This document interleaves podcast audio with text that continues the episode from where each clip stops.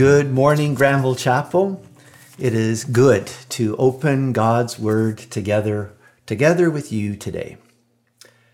Would you turn with me in your Bibles to Psalm 89? We'll be putting some verses up on the screen, but it'll be good to have your Bible with you today. If you're up for it, we're going to be doing a deep dive, a deep dive together with the Holy Spirit. Indeed, these are the deepest waters of God is good, so why do bad things happen? It's the hardest question that we have of why is there suffering in this world? If God is good and powerful, then why do these hard things keep happening? It's the biggest picture of what is really going on. How does catastrophe look from God's point of view? Well, let's plunge into the psalm together, Psalm 89. It's a long psalm, and so we're just going to look at a few of the key verses here together this morning. The psalm comes in two sections. The first section is verses 1 to 37, and then the second section is verse 38 onwards.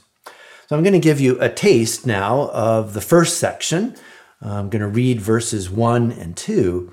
Um, but I'll let you know right now that the second section, starting in verse 38, has a very, very different tone. But for now, the first section here in verse verses 1 and 2. I will sing of the Lord's great love forever.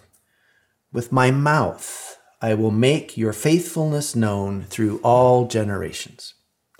I will declare that your love stands firm forever and that you established faithfulness in heaven itself. The psalmist here is going by the name of Nathan, sorry, Ethan, and he is a wise sage, sort of like Solomon in his wisdom. And he's probably writing around the fall of Judah. So, Judah being exiled into Babylon in 586 BC. Ethan knows the Lord well.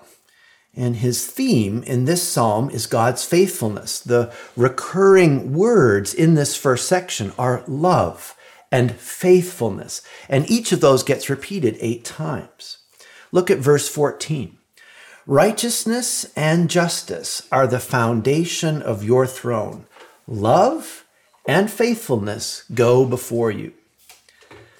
Blessed are those who have learned to acclaim you, who walk in the light of your presence, O Lord. Verse 16, they rejoice in your name all day long. They exalt in your righteousness. For you are their glory, you are their strength, and by your favor you exalt our horn. So God's favor, his love and his faithfulness is what gives us our strength, our reputation, our well being. So, what's Ethan saying here? Well, in a nutshell, it's God is good. God is loving and faithful. He keeps his covenant with us forever. And so you can trust him. You can rely on him in all circumstances. God is powerful and God is on our side. He will not disappoint us. So the people who depend on God are rejo- rejoicing all day long. It's a very attractive picture. It's, it's a message that we followers of Jesus are very good at proclaiming. God's favor is awesome. You should serve him because he will bless you. In short, God is good and life with God is good always. Now remember, there's a big curveball coming in the second section, but this theology of God's loving faithfulness is not only true at the corporate, community, or national level, it's true for each of us as individuals. So jump to verse 20. I have found David, my servant, that's King David, with my sacred oil I have anointed him. So God has found David, has found you, has chosen David, chosen you as his beloved, as his anointed. Verse 21 My hand will sustain him. Surely my arm will strengthen him, and no enemy will subject him to tribute. No wicked person will oppress him. Verse 28 I will maintain my love to him forever, and my covenant with him will never fail. I will establish his line forever, and his throne as long as the heavens endure. Maintain my love to him forever. His covenant will never fail. I will establish his line, his throne forever. These are wonderful promises. I mean, I want that. I'm sure you want that. God, if, if you will do those things for me, if that's what it looks like to follow you, then I will follow you. And, and just one more push here in section one. How loving is God? Just, how faithful is he? Verse 30 if his, that would be is, if David's sons forsake my law and do not follow my statutes, says God, if they violate my decrees and fail to keep my commands, what happens?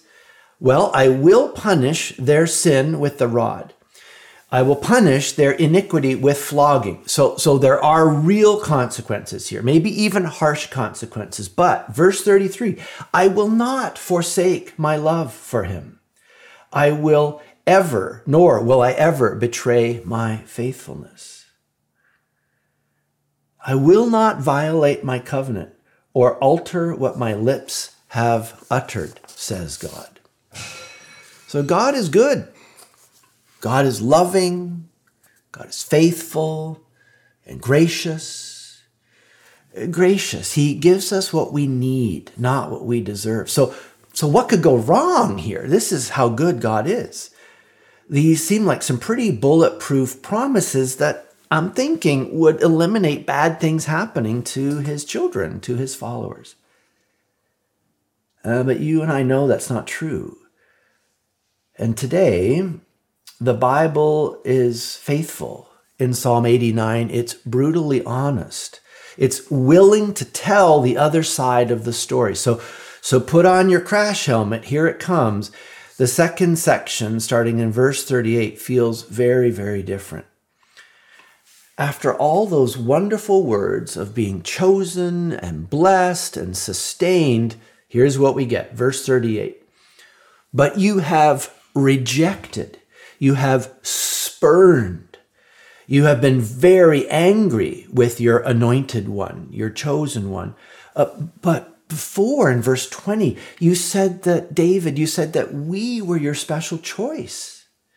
Verse 39, you have renounced the covenant with your servant, and you have defiled his crown in the dust. Wow this second section, second sec- section is engaging the catastrophe head on. Not only that, the, the psalmist here is saying that, that the covenant is broken. It's been renounced after verse 28 saying, I will not violate my covenant. Verse 40.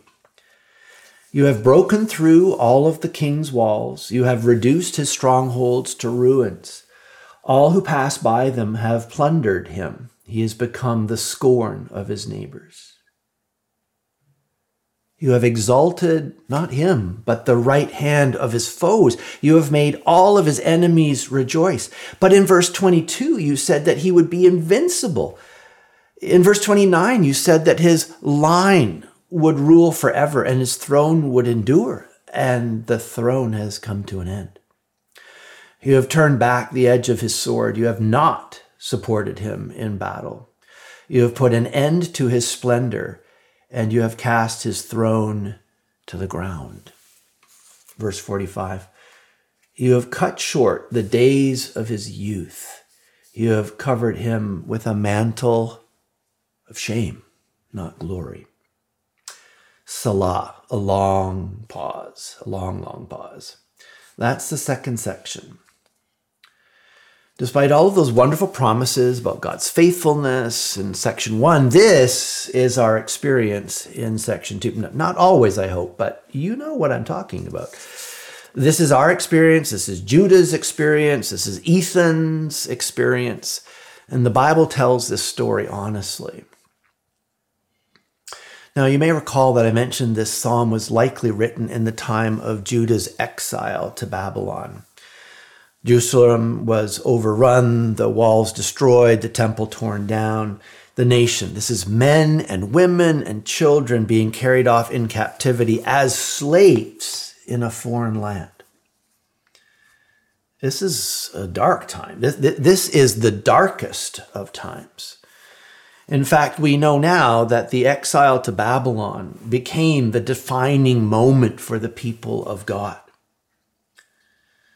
I want to speak carefully here because we're on very sensitive ground, but this equivalent of the exile for us would be the devastating breakup with your fiance or your spouse. This exile is the death of a child, it's the death of a spouse, the, the death of a sibling, the violent death of a friend. These are the losses that define our identity. It's, it, these are the losses that define time. From, from now on, everything is going to be measured in years before this thing happened or years after this thing happened. Our, our identity becomes now the person whose little sister died in the pool, or I am the person who got divorced, or fired, or abused. This is part of the story of the people of God. It's in scripture and it's in our lives today. It's part of our story. And, and quite frankly, these are the evidence that rise up to say that we're not loved, that God really isn't there for us. I want to pause for a moment to let this sink in. Uh, where, is this in your life today? Uh, is it a relationship that just won't heal? Is it the heartbreaking loss of a loved one or a dream or something you'd hoped for? Is the catastrophe a disease that no surgery can heal, a, a pain that won't go away? Is it an awareness of injustice in our city, in our nation, in our world? Injustice that destroys lives. Some broken situation that, that really feels hopeless from every possible perspective. Maybe it's consequences coming down on our head. We did make a mistake, but these consequences are wildly out of proportion for, for what I did. What do we do with this? How do we answer these hardest of questions of good people suffering after God has reassured us strongly of his love and faithfulness? Can, can we trust him? As, as marriages fall apart, as children die in accidents, chronic pain can be unbearable. I think of the evils of human trafficking and ongoing oppression genocides, wars persisting in our world as the strong prey on the weak. Super heavy stuff. Verse 46 a prayer How long, O Lord? Will you, will you hide yourself forever? How long will your wrath burn like fire? Verse 49 O Lord, Where's your former great love? I mean, I remember the good days. I remember your words and your promises. Where is the faithfulness that you swore to David? What do we do with this? Well, if you, like me, are feeling some of this pain, some of this tension today, well, let me acknowledge, first of all, that nothing I'm going to say in the next few minutes is going to make you feel better. That would be naive. And that's not my goal. My goal is to speak truth because truth is true. My goal is to invite you and me to encounter the living God, turn to Him, face Him in catastrophe, because only He can meet you and only He can take you through this. Only Jesus can take us through the cross, the burial, and the tomb to resurrection. If I may, I'd like to humbly gently offer a few thoughts coming from Psalm 89 today. So, the question of human suffering, if God is good and powerful, is a big question. It's the big biggest question. And it's okay to ask that question God, where are you? God, what is happening? How could this happen? I don't understand. I'm scared. I feel abandoned. Psalm 89 is saying it's okay to feel confusion. It's okay to feel betrayal. It's okay to feel like God has abandoned us and totally forgotten or cut off his covenant promises. Psalm 89 says it's okay to pour out these questions to God. In fact, Psalm 89 is saying we must bring these questions to God. Prayers of lament, the questions on our heart. We, we bring what we have today, we bring what is real. We bring questions like how long do we have to wait? The next thought the question of suffering is the question of the human existence, of human life, human experience. And every major belief system, every major worldview has to answer this question. And the answer for all of them, except for one, is the same. And that answer, whether it's Buddhism answering, or Islam, or Hinduism, or New Age philosophy, or humanism, that answer is you're getting what you deserve. This is some version of karma in action catching up to you. Too bad, so sad, your guilt is now catching up to you. But Jesus, and Jesus alone, has a different answer. And that answer is God is good. He is faithful. God can be trusted. His provision and his protection are perfect. You will be blessed. And, and follow me on the road to the cross. The spiritual life, the real life, will feel like death. You lay down your life. You die. Like me, you get buried. But that's not the end. You get raised again with resurrection life. This is the good news of the gospel. In Jesus' first beatitude, he'll say, Blessed are the poor in spirit. The uh, people have come to the end of their strength, who are very aware of what they cannot do, for theirs is the kingdom of heaven. And in his second beatitude, he will say, Blessed are those who mourn, for they will be comforted. When you come to the end of your strength, my testimony to you is that we find God there waiting for us to catch us, to hold us, to carry us.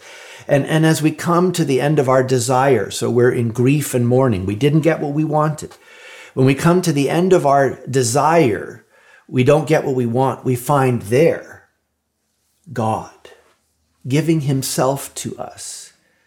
When we don't get our desires, we find in that place that we are in fact desired. This is my testimony to you. Philippians 3, verse 10, Paul says, I want to know Christ, yes. Yes, to know the power of his resurrection, yes. And the participation in his sufferings, no. Becoming like him in his death, no and somehow attaining to the resurrection from the dead.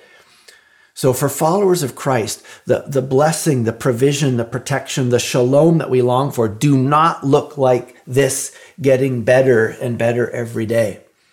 They are instead the checkmark of adversity and suffering and death and burial, and then check mark back to resurrection life. Not a slightly better life, but death and resurrection to a new life. This is what Jesus is calling us to. This is what Jesus is saying is the answer to the question of human suffering. So that's the theory. And I know you know this, and I know it too. But when catastrophe hits, we all feel that same sense of confusion and violation. Now, you and I know not to follow the empty promises of the health and wealth gospel. But still, isn't, isn't there some sense that if I believe the right things and I behave properly, I go to church, I give money, I serve with my gifts, I love my neighbor, and oh yeah, okay, I love my enemies too. Isn't there some sense that God then has to give me health and wealth and comfort and success and popularity? I mean, I pray those prayers. And the short answer is according to Jesus, no, no, he doesn't have to give you those things.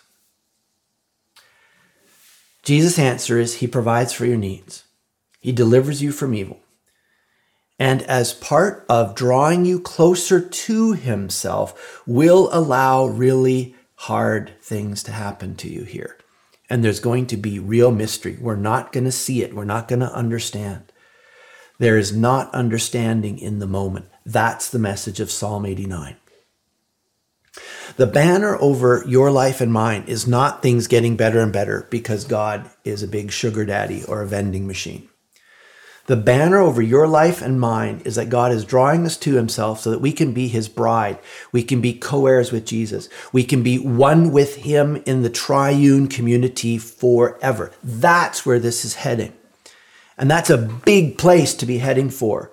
And apparently, there are some big prices to be paid to get us there, to prepare us for that eternal union. But we're not going to understand it in the moment when it's happening. That's the message of Psalm 89. So I want to unpack that now. I'll point out to you that Psalm 89 establishes this incredible tension between the first section of God's loving faithfulness and then the second section of the catastrophe happening to us. God's bulletproof faithfulness versus us getting shot to pieces by life. There's real heartbreak here, and there is no easy answer. So, how are we to hear this promise of David's line continuing forever, for his throne being established and enduring? Well, it came to an end in 586. But what if we look outside of the context of 586? Psalm 89 doesn't do this, but it asks the question what about David's enduring throne? Well, with the benefit of 2,600 years after the exile, we can see, we know that what God is doing is pointing to Jesus. It's his throne, that Jesus, son of David, his throne will last forever. And then the good news of the gospel Jesus saying, You are co heirs with me. You are regents with me. We rule on a throne that will never end. So, Psalm 86, although it doesn't say it, is pointing to you'll understand in hindsight how God is loving and faithful. You won't understand in the midst of it. You see, God is still loving and faithful and keeping all of his promises even as everything is falling apart. But in the moment, what we have is questions and tension and confusion and a sense of abandonment and betrayal. It's very real. There's no easy answers. Jesus is the answer, and he says, Follow me on the road to the cross. Keep the faith on the cross, he'll say, My God, my God, why have you forsaken me? But then he says, Into your hands I commend my spirit. Can we say that in the midst of our grief and struggles? Not let go of God, even though it sure feels like God has let go of us. But he hasn't. So, sharing personally, I, I find it very easy to trust God when I can see how things are going to work out.